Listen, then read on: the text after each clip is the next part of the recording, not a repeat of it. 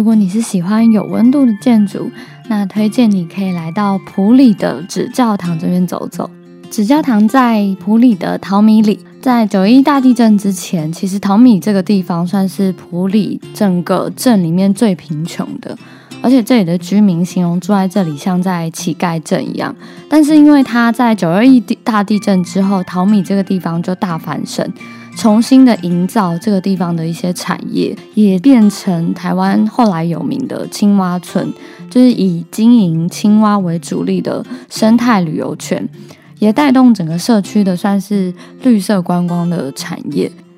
所以九二一大地震后，这个地方原本是最贫穷的村庄，到了成为算是成长力最高、经济价值算是最高的地方。而且地震也改变了桃米跟日本的一个关系。在一九九五年的时候，日本也发生阪神大地震，那当时的一个教会叫英曲教会被烧毁。所以有一个建筑师叫板茂，他号召当地的义工为教会建一个临时的算是聚会所，就是现在看到的这个纸教堂。那这个纸教堂也成为当时的算是社区活动中心，大家可以来这边交友、认识不同人的一个地方。就在地震重建后，这个纪念性的建筑物功成身退。所以在二零零五年，它漂洋过海来到台湾的埔里，这就是紫教堂为什么会来到台湾的缘由。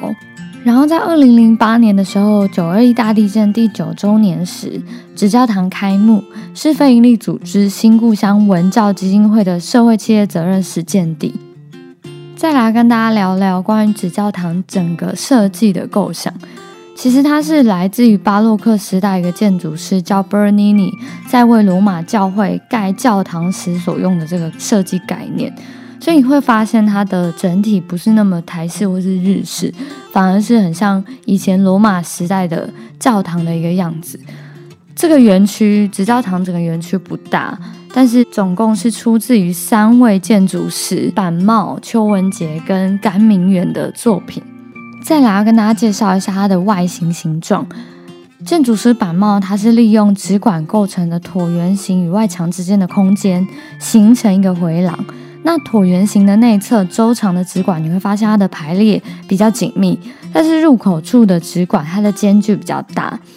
那在进入大厅之后，你只要抬头一看，会看到屋顶棚木有透进来微微的光，照在屋子里。其实那个光影非常的漂亮。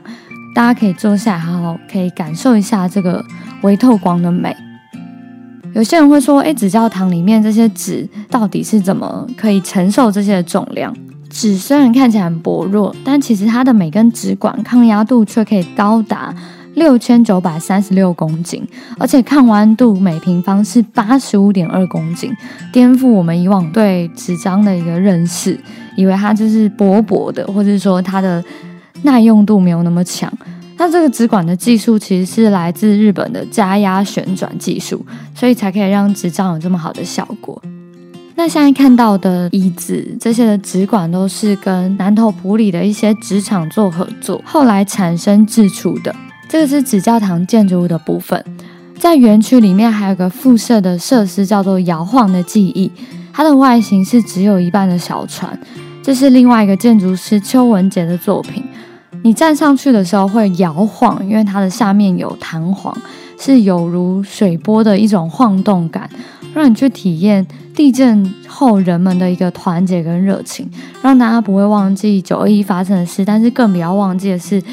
九二一之后大家怎么样重建这个地方。那在外观看上去，它的 C 型钢线弧度很漂亮，很顺畅跟利落。那它整体的钢构上有十二万八千个手工焊点，非常的惊人。台湾其实也很少见这类型的作品，所以整体而言，这个作品其实是呈现以钢的柔软对照纸的坚硬，会形成一种钢与柔的互动。大家可以去体验一下。那纸在纸教堂的园区附近还有两座的竹构凉亭，叫做梦蝶亭跟蝶梦亭。是建筑师甘明元的作品，在二零二零年，他用竹编艺术制作而成。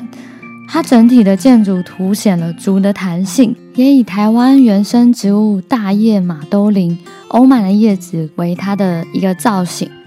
那整体园区跟一旁的一些农园啊，加起来有十五座大大小小的生态湿地，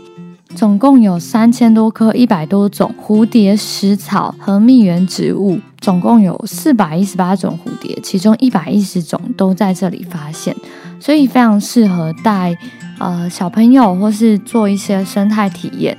如果你是暑假来，可能在半个小时就可以看到七百多只蝴蝶在吸花蜜，而且不只有蝴蝶，还有蜻蜓跟豆娘也非常多种。更棒的是，这里还有生态教育的解说员，有大概三十多位，这真的是超贴心的，让你来到园区还可以真的认识里面的一些环境啊跟生态。那园区里面的农园也是粮农署认证的友善农业。所以，如果你逛累了啊，或是说想休息一下，可以来这边坐着喝杯果汁，像普里必喝的阿娜娜果汁，或是百香果汁、柠檬、木瓜，依季节性其实它都有供应，而且他们的是真材实料。推荐你一个必吃甜点，就是地瓜牛奶双淇淋，很扎实的味道，满满的地瓜加上奶味，非常好吃。所以园区除了美食有吃有玩，还可以带一些伴手礼回家。因为纸教堂其实算是台湾第一座纸管建筑，埔里也是台湾纸业的一个重镇，所以他们有推出符合欧盟环保的一些商品，就是可以用水清洗的纸帽啊、纸背包、纸的家饰。我个人是非常非常喜欢纸类的东西，因为我觉得它有一个独特的手感和味道，而且你在这边看到它的一些伴手礼，是重新让你认识普里纸业的一个新创。那除了纸的产品，还有社区妈妈的一些手做的青蛙背包啊，或是青蛙的一些小小的文创品，你都可以在这边买回家。最后要跟大家说，这边的开放时间是在早上的九点半到五点半。